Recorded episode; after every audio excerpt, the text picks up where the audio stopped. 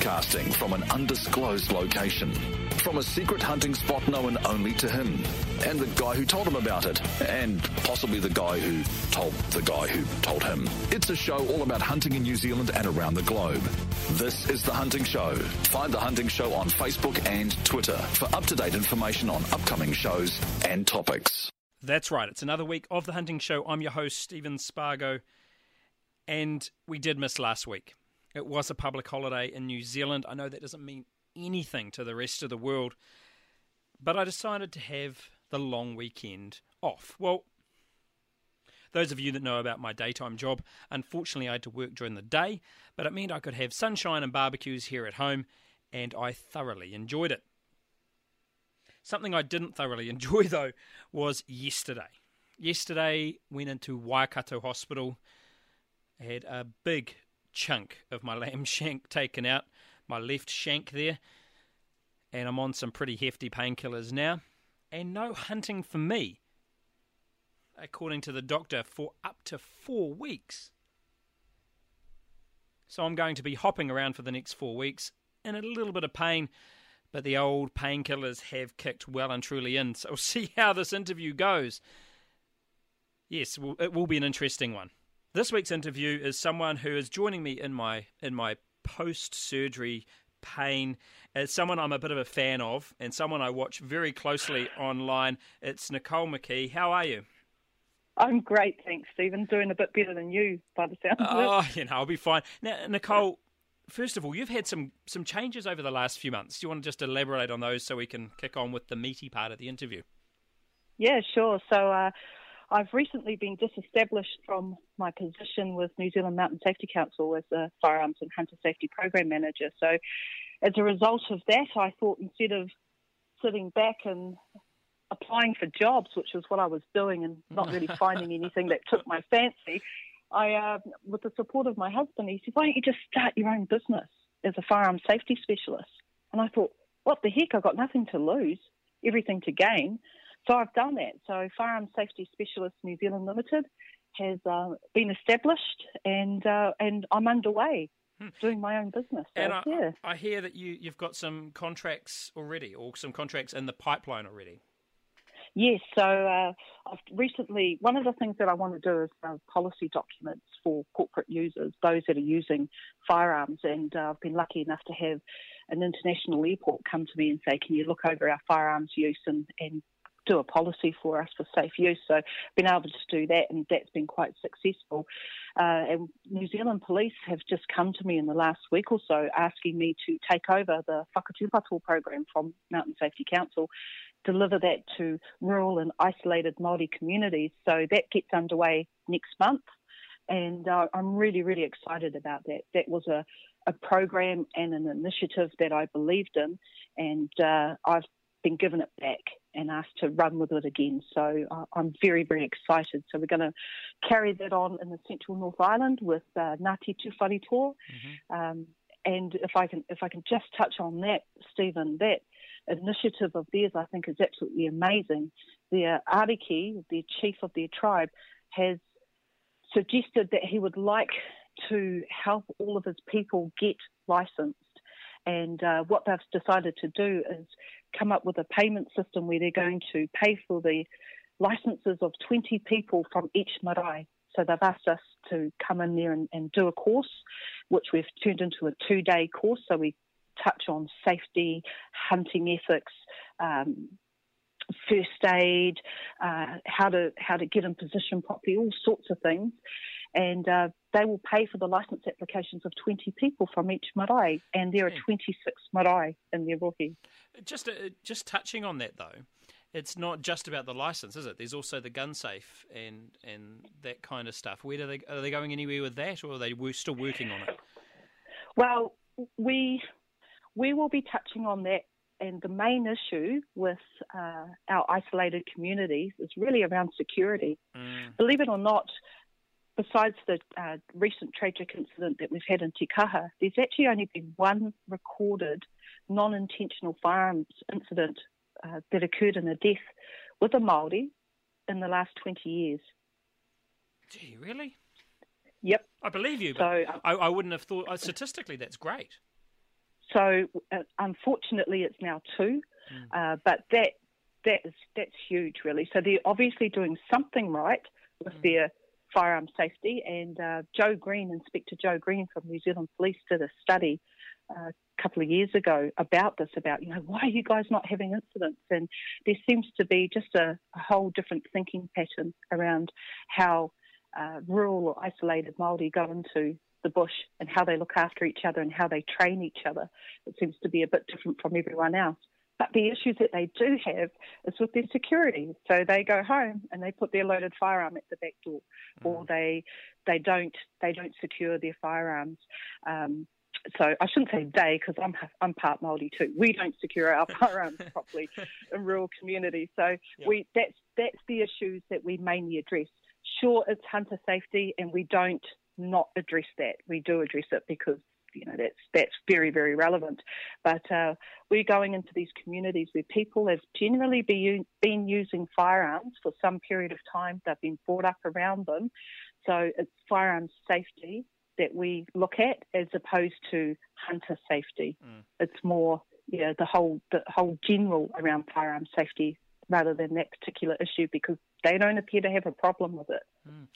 Now, just talking about problems, and this is this is really the the guts of this interview. I, I feel mm. like we're about to have thrust upon us some real, re, potentially some reform. And the fear I have around that reform is that firearms owners and hunters are not going to be the ones leading the charge. How do you how do you propose first of all, do you agree with me? Is there a chance that's going to be lawmakers and people that, that aren't with the best intentions don't understand what we what we do that are going to be putting these things on us? Now, there is a forum that New Zealand Police lead. It's the Community Firearms Community Advisory Forum. I've been on that, uh, and I'm still on it as a representative of, of another organisation. They get all these uh, organisations in, and they sit down and give us a bit of a heads up on what they're going to be doing. And one of the things that they said uh, in about June this year when we had our last meeting was that there will be an Arms Amendment Act, oh sorry, Arms Amendment Act bill coming out pretty shortly. They suggested it could be by the end of this year, beginning of next year, and that's before we had mm. the big blip in incidents. Um, so there is something coming. They've also indicated that there's going to be a full review of the Arms Act. Uh, when we questioned why, it was, well, everything needs a review every now and again. So we don't know what that's going to entail. So when we get back to your question of should we allow them to tell us what or how it should look, what reforms, if any, should look like, uh, or should we go in there with suggestions? I think their answer is we need to go in there with suggestions on what we find as fit and proper people that's working for us, um, what we think might need improving. So then the question, Stephen, is well, how do we go about mm. doing that? You know, and uh, when I look at the numbers of licensed users, we've got 241,000 people with firearms licenses, and less than 40,000 of them belong to clubs. Now, the policy makers who don't necessarily have firearms licenses, they're just the law law writers. Uh, they want to hear from the clubs and they want to hear from the associations and organisations and industry. They don't want to hear from Joe Bloggs. They want to hear from the collective group. So, in my thoughts, we actually need to be out there joining up with clubs and getting our voices heard. Uh, there's an organisation called COLFO, the Council of Licensed Firearm Owners, and they represent a number of organisations, so such as Pistol New Zealand, National Rifle Association, Antique Arms. There's a whole number of them that, that belong or have representatives on the COLFO board. And COLFO is a political group that will go in there and bat for what they they think collectively the fit and proper license users want to know about. Of course, not everybody agrees with COLFO. Not everybody agrees with with uh, whatever's going to come out from New Zealand Police or whatever's being put forward by an association. But we need to have a voice. Mm. And if we sit back, the people that are going to make the decisions are probably the ones that don't have any experience or any knowledge. They are the writers. And, uh, and we do need to have a voice out there. Hmm, I think though that where I and I agree with you wholeheartedly in that. I think we have to be very careful how we have that discussion because what's happening right now is it's a it's a backlash or very, well, actually it is that's it's exactly what it is. It's a real backlash from firearms owners and hunters particularly on public forums. They're not private forums. These are public forums facebook twitter uh, even now even the new zealand hunting and shooting type forums.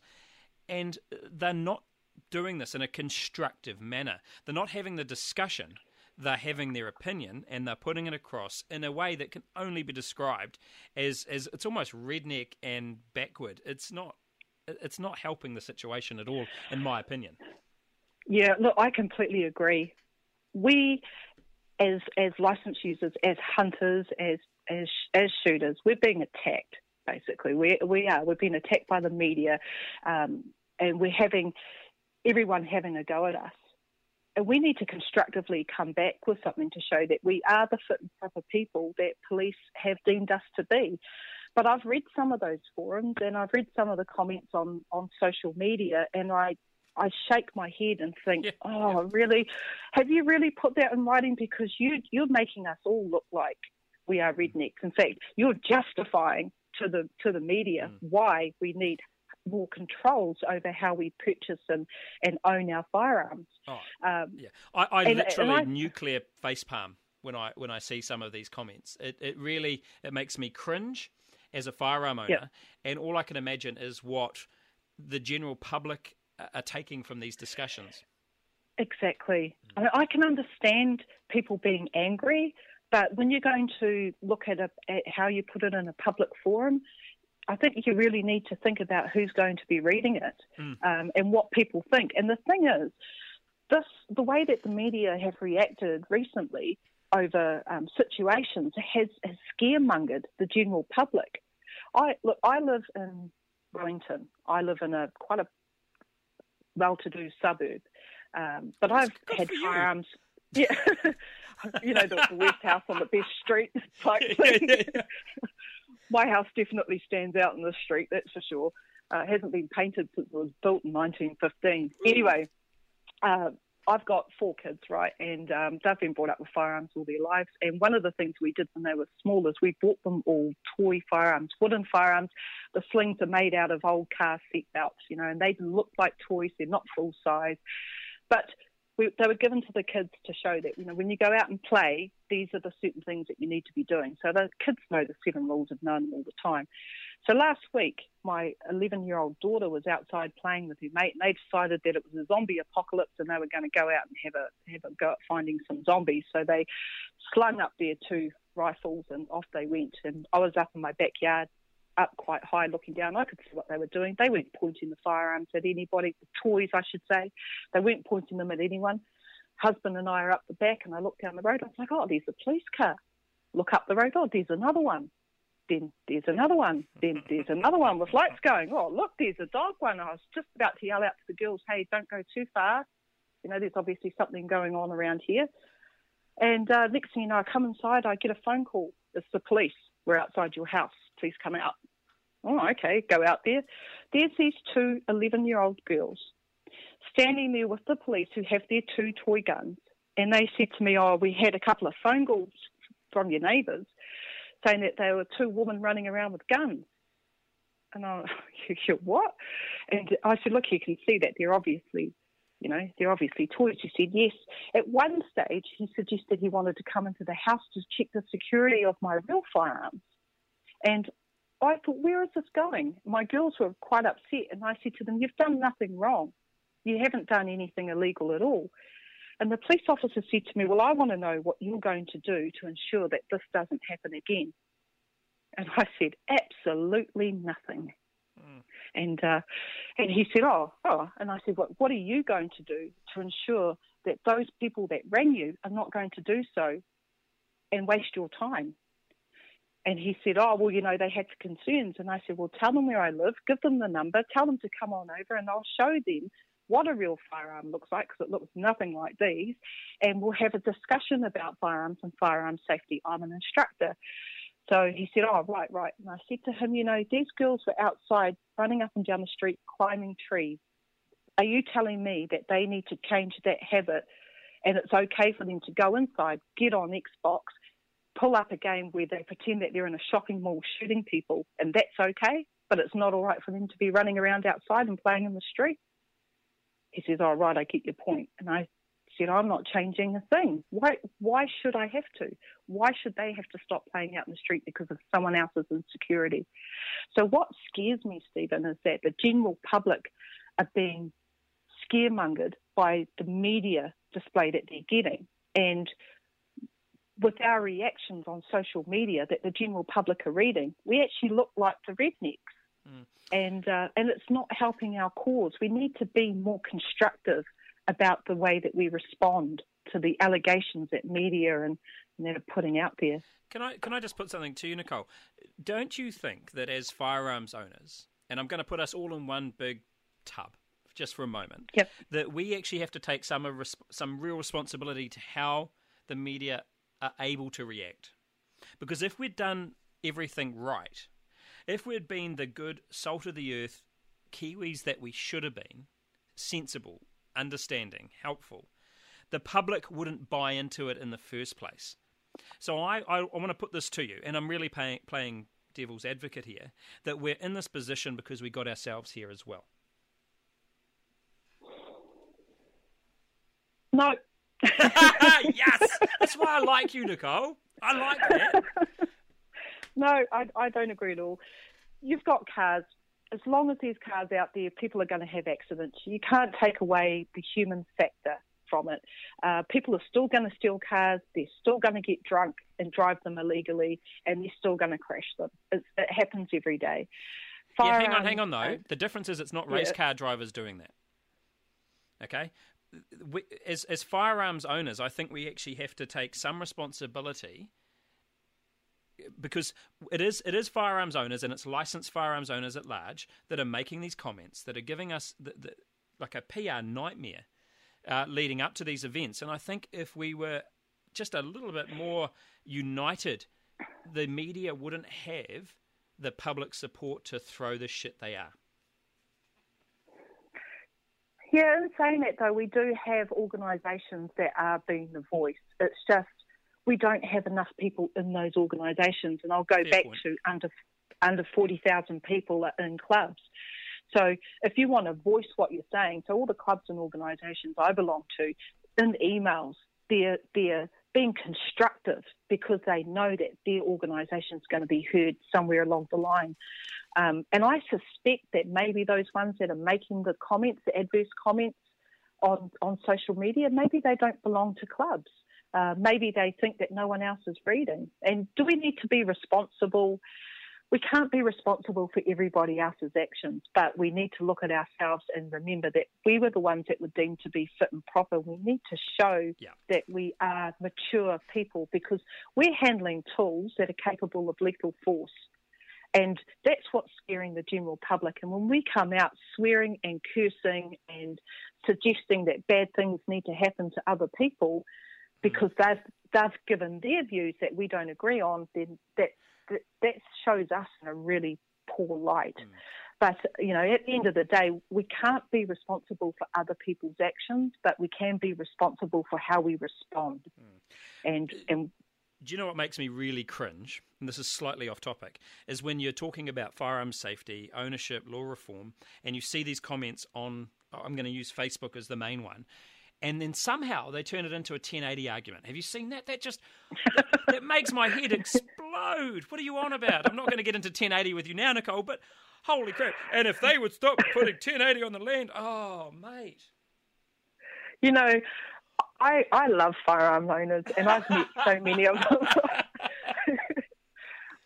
when before I was with Mountain Safety Council, I was with uh, um, Steve's Wholesale Limited, and we were the Hornady, or he is the Hornady and Nosler importer and gunpowder importer. And I used to do gunpowder deliveries around, around the country to the retailers, and, and I love them, eh? They're neat. And the guys that would come into the shops, the thing that we all have in common is passion. Yeah, absolutely. You know, we get we get on a topic and we're so passionate about it. 1080 is one of them, and no matter what happens, we'll bring everything back to 1080. Mm. You know, because that's that's killing the livelihood. that's that's killing the farmer's livelihood. That's taking away our our animal, our own dogs, mm. and that, and it's taking away our ability to be able to hunt in the areas that we feel we should be able to. And I think that this is one area that needs not be underestimated by the policy writers. Mm. Is the is that go getter attitude and passion of license holders. Mm. We just need to to direct it in a in a in a way that's a bit more effective rather than just slagging off at people. Yeah, and I, I, I don't have an answer for you there, Nicole. I don't know whether mm. is it mm. that we actually do what some countries do and actually legislate that you have to be a member of a, a thing. Uh, I, I, don't want to go down that path, but it's something about what you've said actually really resonates with me. Or is it that when you have a fire, when you have a uh, when you get your firearms license, you're automatically a member of something like the Council of Licensed Firearm Owners. I don't, I don't know where to go with this, but uh, something's missing. There's a link missing, isn't there? I, I see two things that, you know, two possibilities if that were to occur. One is I don't, I do not want to go down the path of Australia with the you must belong to a club in order to have a firearms license mm-hmm. because one of the things is we don't even have enough rangers in New Zealand to, to cope with that. Uh, the second one is that would make the clubs and organisations a huge political force against the government, and I don't know if they would like that. And the example I'll give not. again, the example I'll give again is in Australia. You've got Sporting Shooters Association of Australia who collect a fee for all these people joining their club, and they just go give it to to Parliament, to to their government. Sorry, and they they are in there fighting tooth and nail. They've got full time jobs, so that's what could come up, you know, or come out of it either COLFO, Council of Licensed Firearm Owners, or another organisation could come in and, and be that voice. I think we need a voice. We need a collective voice. And at the moment, the only organisation set up to do that for the main clubs and, and other associations is COLFO. Uh, and they need everybody's input. But again, we have to protect each other and look after each other and give constructive feedback, not just slag off an organisation or whoever's made a comment on something because you don't like what they're saying. Uh, you know, you've actually got to think outside the square and come back with what you think might be best for all firearms users. Getting back to that, all the users, whether they be small bore shooters or whether they be big game hunters. Again, uh, I, I, hate to harp on, but it's about leading the discussion, isn't it? We need to lead the discussion uh, rather yep. than ha- be dictated to. Yes. So at the moment, my understanding is that uh, we're basically sitting around waiting to see what they're going to come back with. But I guess the, the positive things that we've heard is despite police association hammering the changes that they want and uh, despite media doing what they want, what's come out of police, the commissioner, the minister and the prime minister so far is that we actually don't see a problem. And to be honest, I don't see a problem either. You know, the people that are committing the crimes generally don't have licenses. Quite right. And my, my personal opinion is that we actually need to not look at changing something that is working for the law abiding people. And generally, the Arms Act, uh, coupled with the regulations, is working. But what's not working is what is happening when the criminals get hold of firearms and what they're doing with it. So my personal opinion is look at changing the Crimes Act rather than the Arms Act and making the penalties harsher for those that are using firearms illegally as a deterrent to them doing it instead of focusing the issues on the Arms Act and focusing changing what isn't broken with these fit and proper users, and that's us. Hmm. Speaking of people that obtain firearms illegally, we had a New Zealand journalist recently managed to do that. I don't want to go on to on about this for too long, but what are your opinions on what she did and what she was able to pull off? Throw the book at her. Simple as that. She committed a crime. You know, she went about. If it was anybody else, we would have the book thrown at us. We would be prosecuted. Uh, she has forged a document. She's illegally obtained a firearm, and if it was any any other member of the New Zealand public, they would be hauled over the coals for it. And she should be too. She said she's trying to make a point. Well, anyone that breaks the law is capable of getting away with with stuff if they're going to go about breaking the law, whether it's the Arms Act or the Land Transport Act or whatever it is. If you're determined to to do something, then you'll do it. You know, and she's she's broken the law, and I I do not believe that the way she went about it, you know, was was about showing that there was a loophole in the system. You know, really, really, I sit there and think, what what criminal is going to go about saying, oh, look what Heather's done, I'm going to go and get one of these now and I'm going to fill in a form and give a phone number and, a, and an address and I'm actually going to pay some money to illegally obtain my firearm. You know, she's just gone about trying to sensationalise herself. That's my own mm. opinion. She's committed a crime. She's committed several crimes, and she should be held accountable for them, just like any other New Zealander. Yeah, oh, she was just trying to produce clickbait, really, wasn't she? That was it. Was all she was. was. Mm. Yep, and again, it's another dig at the fit and proper people. You know, I look at what Gun City, City did. I'm not knowledgeable of the complete ins and outs of this case, just the things that you hear, and it doesn't look like they've done anything wrong. They've gone through their processes all right. And I think, if anything, yep, maybe there should be a review on the processes and see if that they can be tightened up. But she did still commit a crime. She did make an illegal act to obtain a firearm illegally, and you know, she's got to be responsible for that action. Agree. Or at least, at least held accountable for it. But do you think that she highlighted anything worthwhile? Uh, uh, at very least, she started the discussion. She could have gone about it a different way. You know, and again, this comes back to we look at our fit and proper license users and we're saying, you know, watch the way that you're communicating as to how you're going to be seen on the outside. Well, she could have gone about it a different way. But would anyone have, have cared? Well, at the moment, maybe they would have because there's so much stuff going maybe. on anyway. Mm. Hard to say. We can't. We can't pretend to know. well, we can. we can. Well, so. But like, but like I say, you know, there's a lot of stuff that's been happening at the moment. She could have brought it out mm. and said that there was a problem. But um, in saying that, there's still arguments. People still argue that they don't think there is a problem and that in order for her to obtain it, she still had to commit a crime. Impersonating a police officer is not a good thing to be doing. No, no, generally doesn't go down very well, to be honest. No. Hey, one more subject I want to touch on, and it's not one I prepped you for beforehand, and it just came out of something you said earlier. And mm-hmm. it's something that I've got a real strong opinion on. That's toy guns. Yeah. And and I wanted to touch on this, and I wrote it down, so it's it's it's it's on my list now what are your opinions on children playing with toy guns? I think it's a great idea if they are taught simple, basic safety rules.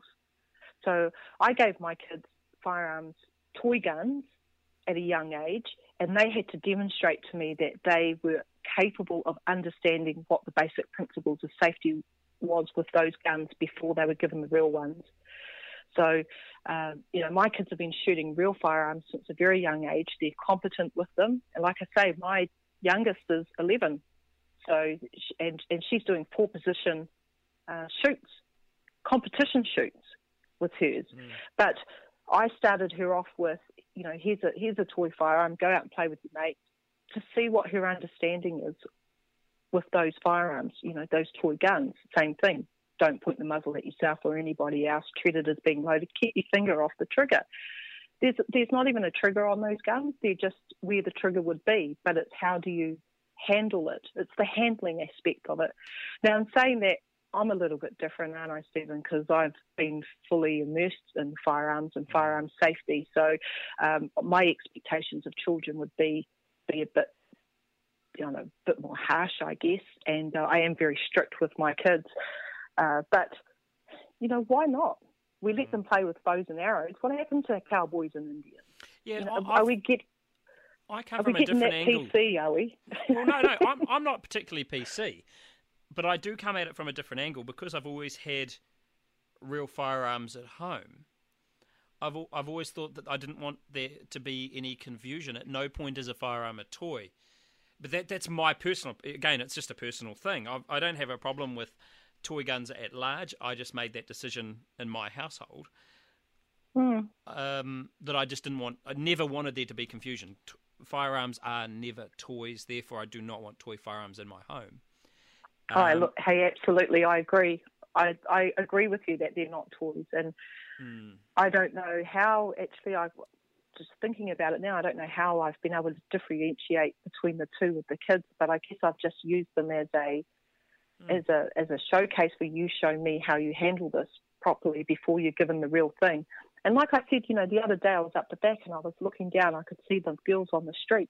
You know, the main thing was with them was having it slung over their back while yeah. they climbed the trees and ran up and down the road. They they weren't actually handling them as such. They were they just had them, and it was more about if a zombie came around the corner, you know, we could get it. But the zombie the zombie never came around the corner, and the girls were too busy just being kids. So, yeah, I, I don't know. I guess that's a really good point that you make mm. about about it. But I haven't seen a problem, and with these kids shooting from so long, you know, for such a long time, they know the difference between a toy and a real firearm, and they treat both as being real. Mm. And you've done very well to do that. Again, like I said, it's just a personal thing. It wasn't a loaded question. I do look at the United mm. States a bit and see how many children over there are accidentally shooting each other. It's actually a bizarre stat. I don't have it with me because uh, I wasn't quite prepared for that question. But, uh, mm. you know, it's, it's an interesting one, and I, I like the fact that we've got different opinions on that. Yeah, the security over in the states is uh, you know they don't have they don't have to have their firearms secured, and they can also have firearm for self protection as part of the Second Amendment. So, mm. you know, they do have loaded firearms around, and you know that's got to contribute yeah. to the high incident rates with children, especially if they are not brought up around guns or shown how to use them. I think you know, TV and, and, and games have a lot to to say for it as well. And, and you know, in saying that, I don't, I, I actually don't have a television at home. I haven't had one for 12 years. Really? So the kids have not, yeah, yeah. Really? Oh. So the kids have not, oh. so the kids have not had Xbox or, or any of those sort of PlayStation games or anything like that. So that's why they're outside, outdoors, playing in the street, no doing TV. all that sort of stuff. Oh. No TV. Don't need a TV. I like TV, Nicole we're enough entertainment as it is. I'm just saying, I really like TV. I, am I'm going to leave it there. I don't I don't spend my whole life in front of it, and uh, and and that's a bonus because I, I, certainly do enjoy it. Hey, you've been a great interview again, and I, I, I re I remake that point that uh, I am a big fan, and I do keep an eye on what you're up to, and I'm going to be watching. Not completely. It's not stalker level. Just before you go there, um, but I will be keeping an eye on what's happening with, with your business, and I, I wish you all the best, Nicole. Thanks, Stephen, and hey, thanks for the for the call up too. It's been great catching up with you. Not a problem. And next time you're in Taupo, uh, give me a, a, bell and we'll catch up for a coffee. Hey, that sounds great. I might we'll I might even pay. you might have to. I haven't I haven't got much money in my account yet. All good, mate. Thanks, Stephen. Cheers. That's us for another week. Be careful out there, guys. Uh, be active on our page. Be active with us because you could win that great prize from NZ Outdoor Hunting Magazine, that 12 month subscription. And keep an eye out next month for another article. Yes, they got me to write another one. The last one wasn't quite controversial enough. I feel this one might be. Be careful and good hunting.